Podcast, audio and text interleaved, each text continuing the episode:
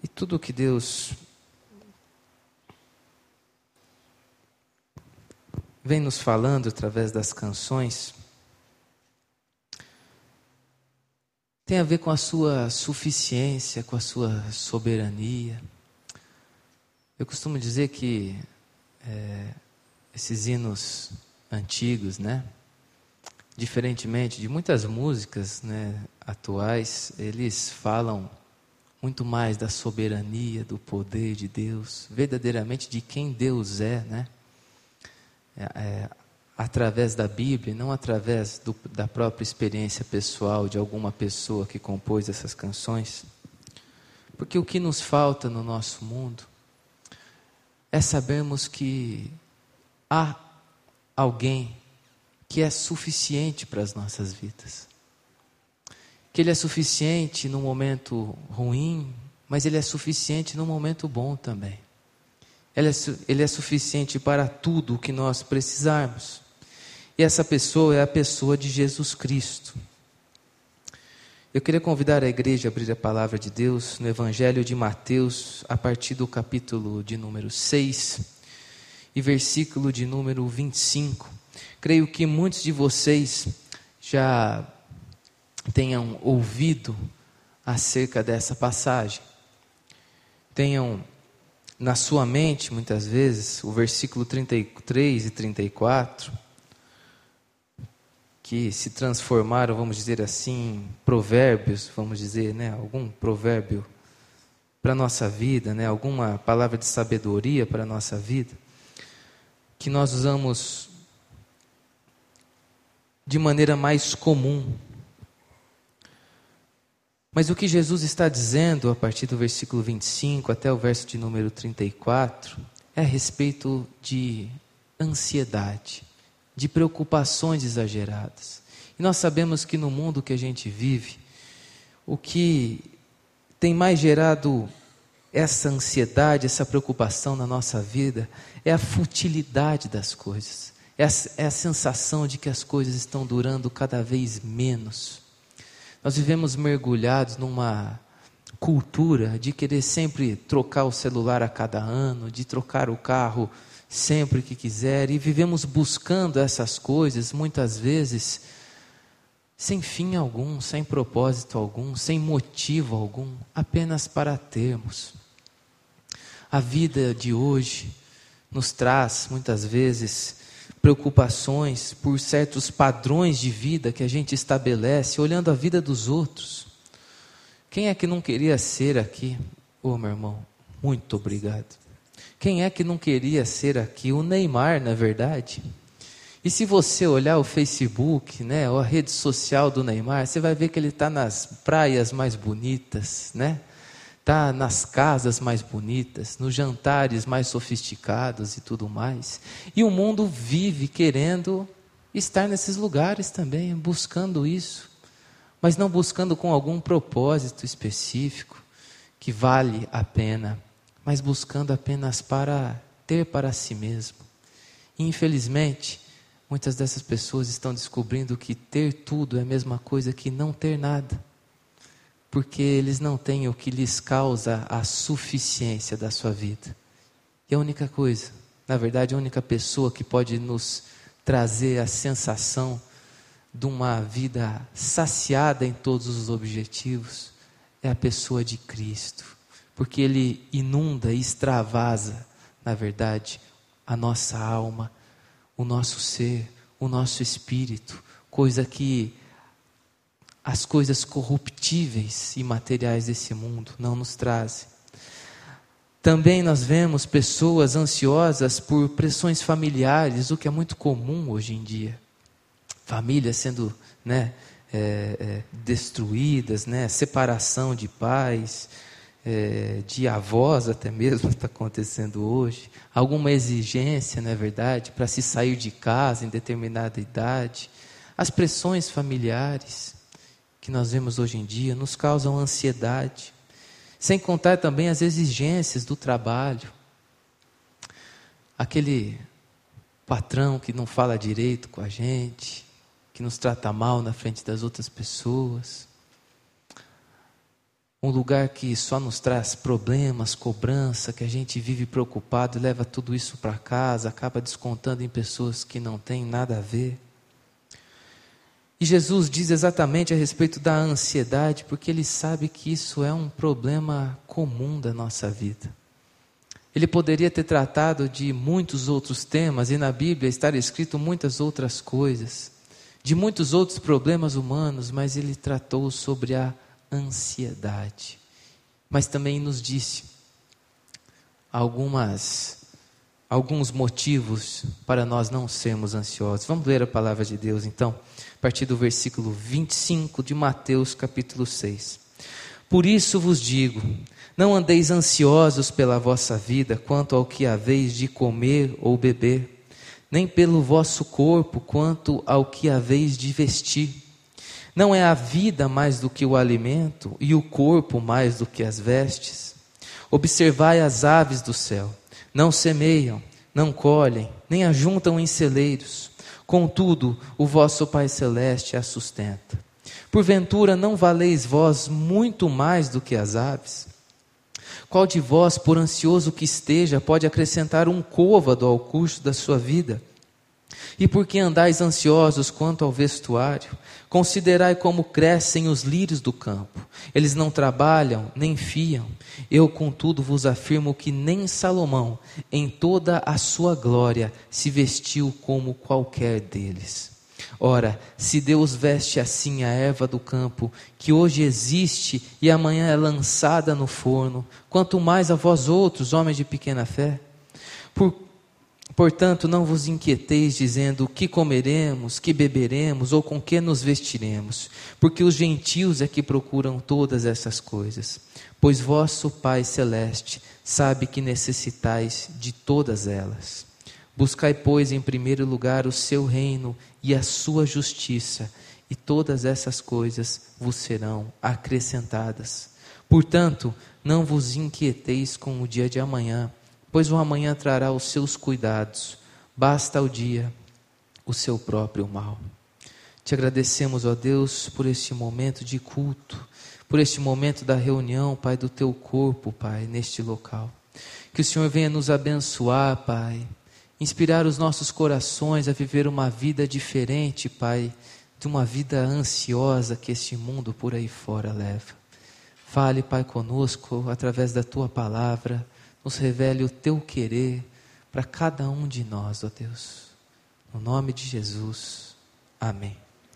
Jesus, ele condena a preocupação, mas uma preocupação de modo exagerado. Não tem a ver com aquela preocupação, aquela ansiedade do primeiro dia de trabalho, por exemplo, ou de uma viagem, né? Ou mesmo ansiedade de chegar às férias, na verdade, que muitas pessoas têm, e não tem nada a ver com isso, tem a ver com alguma situação, ou várias situações da nossa vida, em que somente as nossas forças não resolveriam os nossos problemas, e então a nossa vida segue esse curso, esse espiral negativo da ansiedade, que nos conduz a uma vida de tristeza, porque as situações que nos causam ansiedade podem sim estragar algum momento do nosso dia, ou até mesmo o nosso dia inteiro, ou a nossa semana, ou nosso mês, um ano, ou até mesmo toda uma vida. É por isso que Jesus trata a respeito dessa inquietação exagerada que as situações da nossa vida colocam diante de nós. O significado da palavra preocupar ou ansiosos, né, não andeis ansiosos aqui no versículo 25, tem a ver com o verbo partir, rasgar, separar, dividir, que é exatamente a condição que se encontra um coração, uma alma que está ansiosa por alguma coisa da sua vida.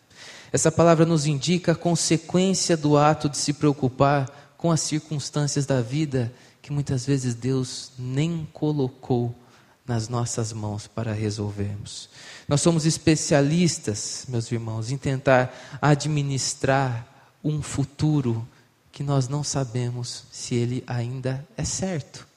Nós ficamos supondo coisas que acontecerão e nos preocupando no presente, deixando de resolver as coisas que Deus nos coloca agora para poder tentar resolver as coisas do amanhã, que ainda nem chegou, que nem aconteceu, que nós nem sabemos se vai acontecer.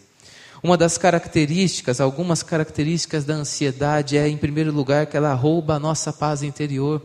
Lá em Provérbios, no capítulo 12, versículo 25, diz que a ansiedade no coração do homem o abate, mas a palavra boa, a boa palavra o alegra. A ansiedade, ela diminui a nossa capacidade também de se relacionar com outras pessoas. Como eu falei, muitas vezes nós não conseguimos mais trocar, palavras ou realizar um diálogo sensato com alguma pessoa por ansiedade, porque a gente logo quer ver e descontar alguma coisa do que nós carregamos conosco. Ela nos faz estressados, ela também diminui a nossa capacidade de pensar e, consequentemente, de agir. Eu lembro que eu fui morar em São Paulo e o rapaz do interior, criado ali, indo morar em São Paulo, foi meio difícil nas primeiras semanas. Eu olhava para aquele céu maravilhoso de São Paulo. Já viu o céu maravilhoso de São Paulo, pastor? Já viu? É lindo o céu de São Paulo, Aquele cheiro, da poluição gostoso que a gente olha lá, bem igual onde a gente morava, igualzinho. Mas o que me assustava era o número de pessoas. Eu fui ver que tem muita gente no mundo quando eu fui morar em São Paulo. E muita gente junta também. Você nunca pegava o trem ou o metrô com a mesma pessoa, Aqui no interior a gente consegue ver as pessoas, mais comum, assim. Mas eu olhava para aquela situação e tudo aquilo, me deixava angustiado, ansioso, eu tinha medo da violência, porque se você for morar em São Paulo e uma semana antes assistir o Datena, você desiste, Você desiste, é só tragédia, é só desgraça, é só coisa ruim. E o que acontece? Eu olhava para tudo aquilo e ficava mais desesperado ainda, ficava mais ansioso ainda, ficava mais preocupado ainda. Eu lembro que uma das coisas que eu me toquei em tudo isso era que no momento que eu estava preocupado com tantas coisas que não estavam ao meu alcance, com tantas situações hipotéticas, que nem mesmo aconteceram, graças a Deus, eu não tinha capacidade de raciocinar direito.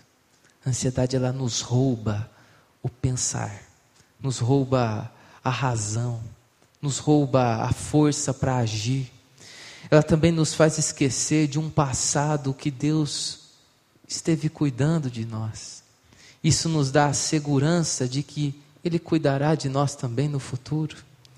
Também ela nos deixa doentes, nos faz perder o sono, Nos causa problemas como gastrite, não é verdade? Úlceras e tudo mais, isso é muito comum para as pessoas ansiosas. Mas ela não deve ser um problema para quem tem Cristo. Ela teria que ser um problema para quem não o conhece. E Cristo nos dá alguns motivos para que nós não andemos ansiosos por essa vida, por situação alguma. E é sobre isso que eu gostaria que você, então, abrisse a sua Bíblia novamente ali em Mateus 6 e víssemos no versículo de número 25, que Cristo é o Senhor de toda a vida, de toda a providência. Deus nos dá um princípio de um bom senso e nos diz: por isso vos digo, não andeis ansiosos pela vossa vida, quanto ao que haveis de comer ou beber, nem pelo vosso corpo, quanto ao que haveis de vestir. Então ele nos dá o motivo: não é a vida mais que o alimento, e o corpo mais do que as vestes. Jesus está dizendo que a vida é maior do que o alimento, o corpo é maior do que as vestimentas, ou seja, Ele está querendo nos garantir que enquanto Ele nos der a graça de poder viver, Ele também nos dará a graça de poder conseguir o que é necessário para manter a nossa vida, em tudo o que precisamos, seja para a funcionalidade biológica da vida, como diz a respeito do alimento, ou seja também para as coisas que nós dependemos para viver na nossa sociedade, como são as vestimentas, as coisas que são prioridades ou as coisas também que não são prioridades, mas fazem parte da nossa vida. Ele está cuidando de tudo isso para nós. É um princípio de bom senso. Ele está dizendo: se eu te dou a graça de poder viver, eu também te darei a graça de poder conseguir o alimento para a sua vida, as condições necessárias para que você mantenha-se na sua vida. Cristo, Ele se revela suficiente, porque Ele já nos deu e Ele conserva tudo aquilo que nos é prioridade. Ele se revela suficiente naquilo que é essencial, mas também nos pormenores de uma vida de qualidade que a gente pode viver. No versículo 26 está escrito: observai as aves do céu, não semeiam, não colhem, nem ajuntam em celeiros, contudo o vosso Pai Celeste as sustenta. E aí vem a indagação, a pergunta: porventura não valeis vós muito mais do que as aves? Deus está dizendo que Ele é fiel a toda a criação. E por que Ele compara então a nossa vida, ou né, ele traz a parte da natureza, das aves para esse texto? Porque obviamente nós temos a condição de nos preparar agora no presente, para que o futuro seja melhor, seja mais tranquilo. Nós podemos poupar hoje, nós podemos guardar dinheiro, nós podemos investir hoje, pensando no amanhã, pensando que no amanhã poderá acontecer alguma coisa, não é verdade? Nós temos ali alguma reserva, ou até mesmo deixar para a nossa próxima geração. Mas Jesus está dizendo que as aves, elas não semeiam, não colhem, nem ajuntam em celeiros. Elas não têm a oportunidade, a razão de poder fazer isso, mas Deus cuida delas. Deus dá para elas todos os dias, o alimento. Deus sustenta toda a sua criação. E Ele termina dizendo: porventura não valeis vós muito mais do que as aves? Ou seja, nós que somos dotados então da sua imagem e semelhança, que fomos transformados em Cristo Jesus, somos nova criatura, temos uma nova vida, a possibilidade de um novo caminho por meio de Cristo. Nós não valemos mais do que o restante da criação? Essa é uma pergunta retórica, vamos dizer assim. É óbvio que sim, porque Ele colocou em nós a capacidade de termos algumas de suas qualidades, mesmo que de maneira finita, e Ele de maneira infinita. Mas sim, nós somos especiais dentre toda a criação. Nós somos então a imagem e semelhança dEle. E Ele está dizendo o seguinte: olhe para toda a complexidade da vida e veja como que é simples para Deus providenciar o alimento para essa criação que não é dotada desse privilégio, quanto mais para nós que somos dotados então da sua imagem, da sua semelhança em Cristo Jesus. Será que é difícil para Deus, que governa todo o universo, responder a algum pedido com relação as necessidades da nossa vida? Será que é difícil para um Deus que tem tudo, todo o controle na palma das suas mãos, garantir que, se nós estivermos vivos pela sua graça e misericórdia, Ele também estará providenciando o necessário? Não é difícil. E ele diz mais o seguinte, no versículo 27, ele trata de uma ansiedade que se mostra ineficaz. Qual de vós, por ansioso que esteja, pode acrescentar um côvado ao curso da sua vida? Ele está nos dizendo que a ansiedade, ela estagna, que a ansiedade nos bloqueia. Isso, eu gostaria que vocês abrissem a Bíblia lá em Êxodo, no capítulo 13, para que nós víssemos, então, um exemplo muito claro de que a ansiedade pode nos estagnar. As preocupações exageradas da nossa vida podem nos estagnar. Êxodo no capítulo 13, a partir do versículo de número 21, a Bíblia trata, então, da perseguição, de Faraó ao povo de Deus, que estava então saindo do Egito, no período do Êxodo, e nos diz, versículo 21, capítulo 13, o Senhor ia adiante deles durante o dia numa coluna de nuvem para os guiar pelo caminho, durante a noite numa coluna de fogo para alumiar, a fim de que caminhassem de dia e de noite. Nunca se apartou do povo a coluna de nuvem durante o dia, nem a coluna de fogo durante a noite. Havia em Deus a preocupação de garantir que esse caminho, depois de toda a humilhação que o povo de Deus passou ali, então, com a escravidão, foram 430 anos aproximadamente de escravidão. E assim, depois ali das 10 pragas e tudo mais, que Faraó concedeu a possibilidade do povo de Deus ir então embora dali, Deus deu a eles as garantias de poder mostrar para eles a sua presença através, durante o dia, numa coluna de nuvem, para guiar eles pelo caminho, mostrando o caminho, mas também fazendo com que aquele clima do deserto fosse um pouco mais brando, ajudando eles também nisso. E também uma coluna de fogo, porque no deserto, de dia é muito quente, de noite é muito frio, para os proteger também dos animais peçonhentos que existia ali, mas também dar a eles uma visão e também uma condição de temperatura, vamos dizer assim, favorável para que eles seguissem o seu caminho. E diz que nunca se apartou do povo a coluna de nuvem durante o dia, nem a coluna de fogo durante a noite.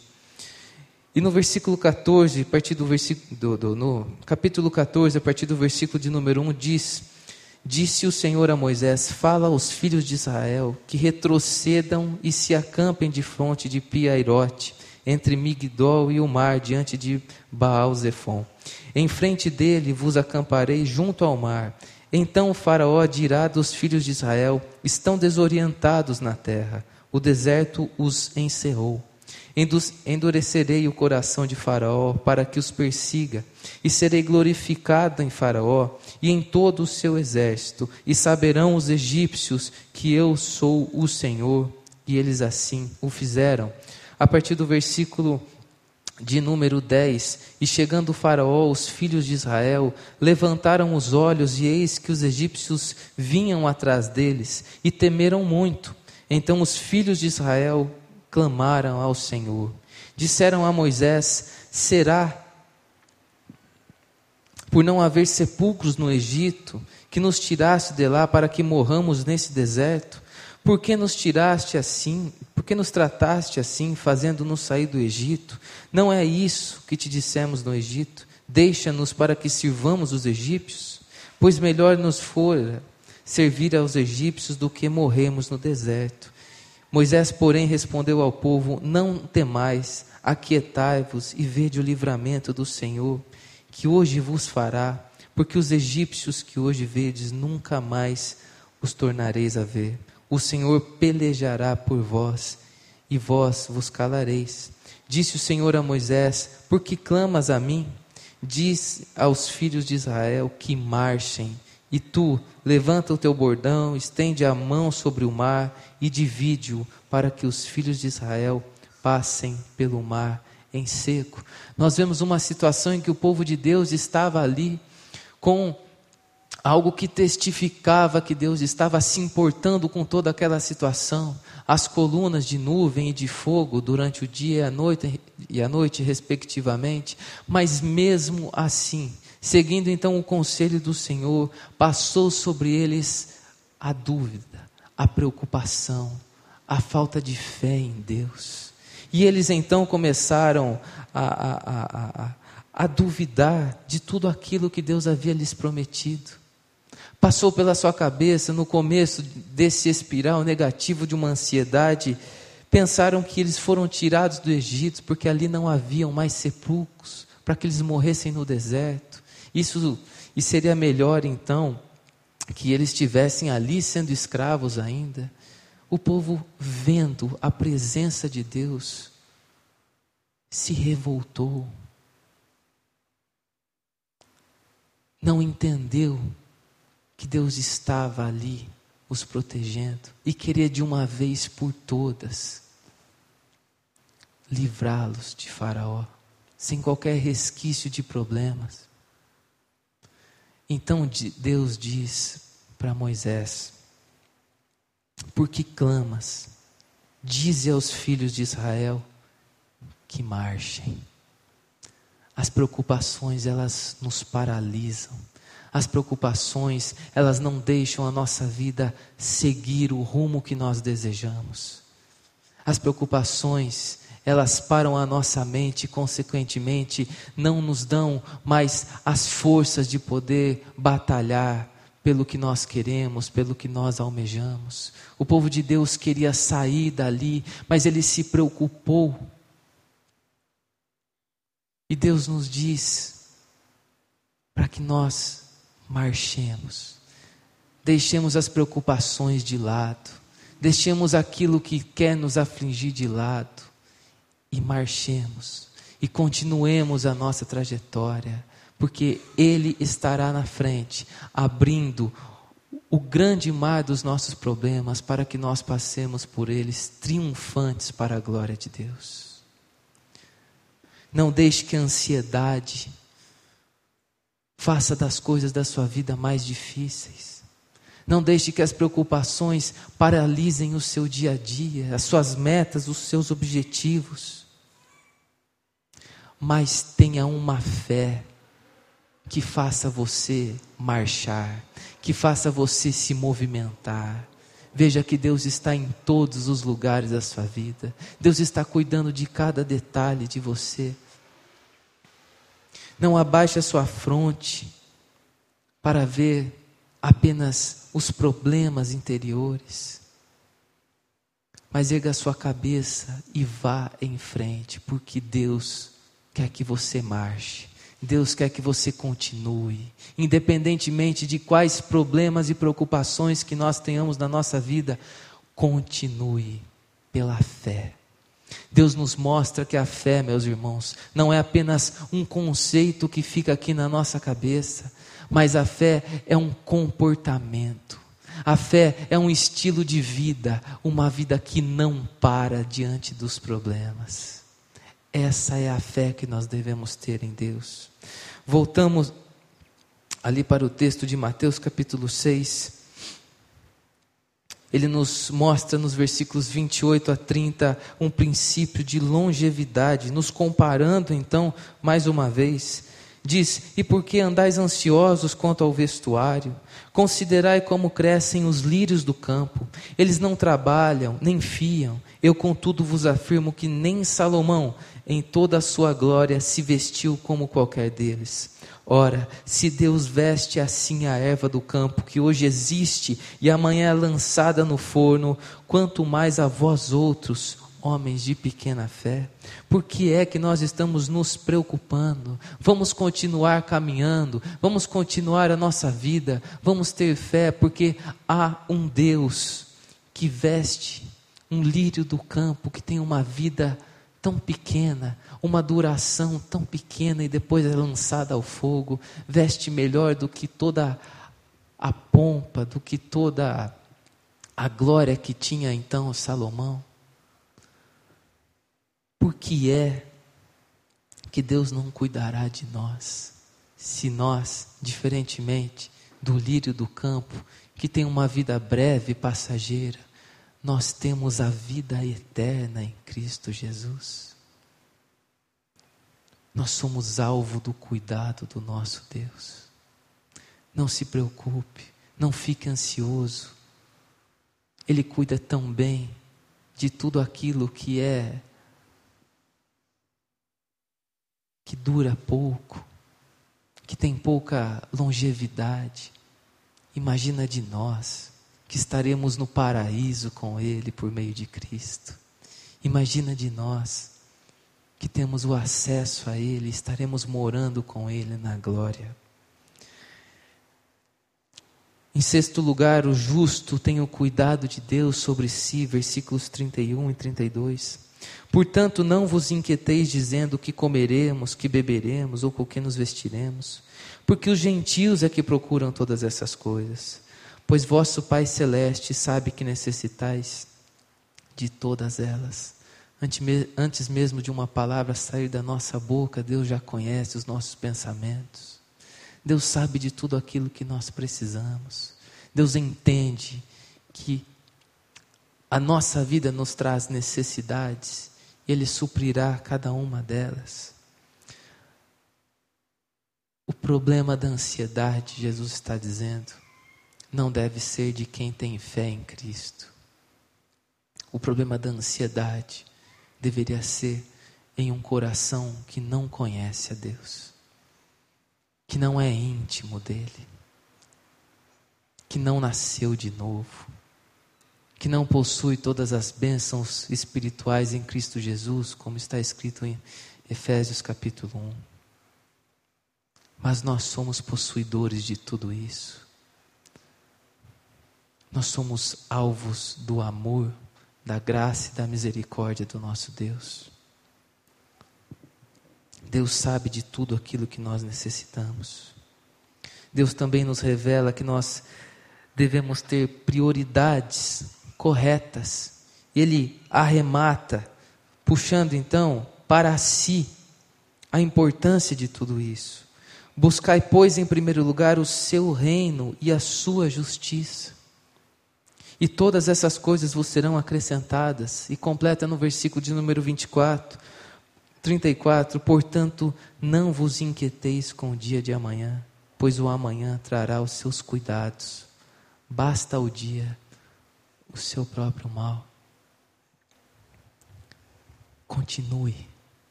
Não deixa que o medo e as frustrações abalem a sua vida com Deus e, consequentemente, a sua vontade de viver. Muito maior do que as preocupações deve ser a fé em um Deus que governa de verdade, que é onipotente, que é onipresente, que é onisciente. Muito maior do que os desafios da vida deve ser a fé em Cristo Jesus. E para concluir, gostaria de citar para vocês o que está escrito em Filipenses, no capítulo 4, de versículos de 4 a 7, em que o apóstolo Paulo diz para aquele povo de Filipenses, um dos mais perseguidos, um dos mais torturados pelo Evangelho: alegrei-vos sempre no Senhor, outra vez digo, alegrai-vos. Seja a vossa moderação conhecida de todos os homens, perto está o Senhor. Não andeis ansiosos de coisa alguma, em tudo, porém, sejam conhecidas diante de Deus as vossas petições, pela oração e pela súplica, com ações de graças. E ele termina dizendo: e a paz de Deus, que excede todo o entendimento, guardará o vosso coração e a vossa mente em Cristo Jesus. Nós vemos aqui que Paulo nos orienta a tomar uma atitude. E a atitude é fazer conhecida diante de Deus as nossas petições, pela oração, pela súplica e com ações de graça.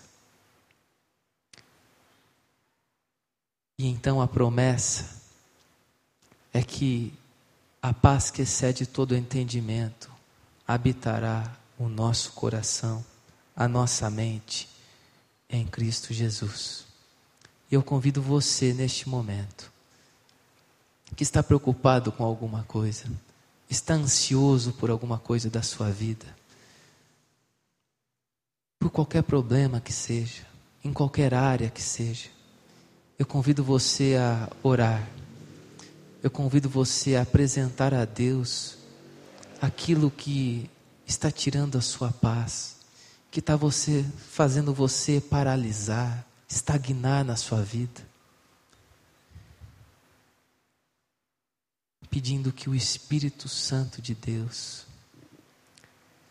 guarde o nosso coração e a nossa mente em Cristo Jesus e nos faça viver uma vida cheia de paz, uma paz que só em Cristo há, que excede todo o entendimento. Senhor nosso Deus, diante de Ti, Pai, nós queremos apresentar aquilo que tem nos feito parar, que tem nos feito estagnar, que tem nos feito, Pai, sair do foco, ó Deus, da nossa vida, que tem tirado a paz, Pai, de muitos corações, seja ela, ó Deus, um motivo familiar, um motivo de saúde, algo relacionado ao trabalho ou à falta de emprego, ó Deus. Alguma responsabilidade, Pai, dessa vida, que tenha nos causado transtornos, ó Pai, que tenha nos feito infelizes, ó Deus.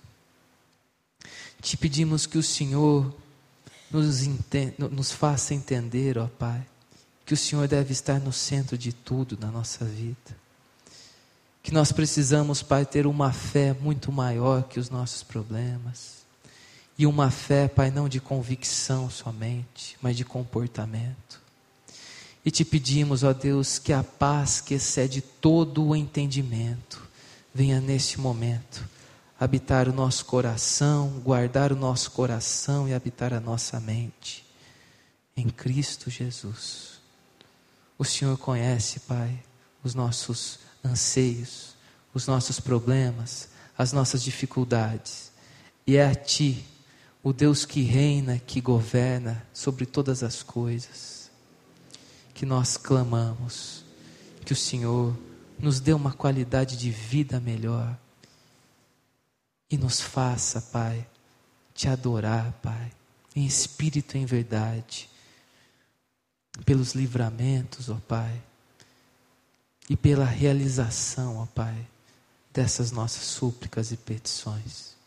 Precisamos do Senhor, Pai, porque as nossas forças não são suficientes, mas Cristo, o Senhor, é suficiente sobre as nossas vidas. É o que nós Te pedimos, confiando, Pai, na Tua resposta, na Tua provisão, no Teu agir. No nome de Jesus. Amém. A gente já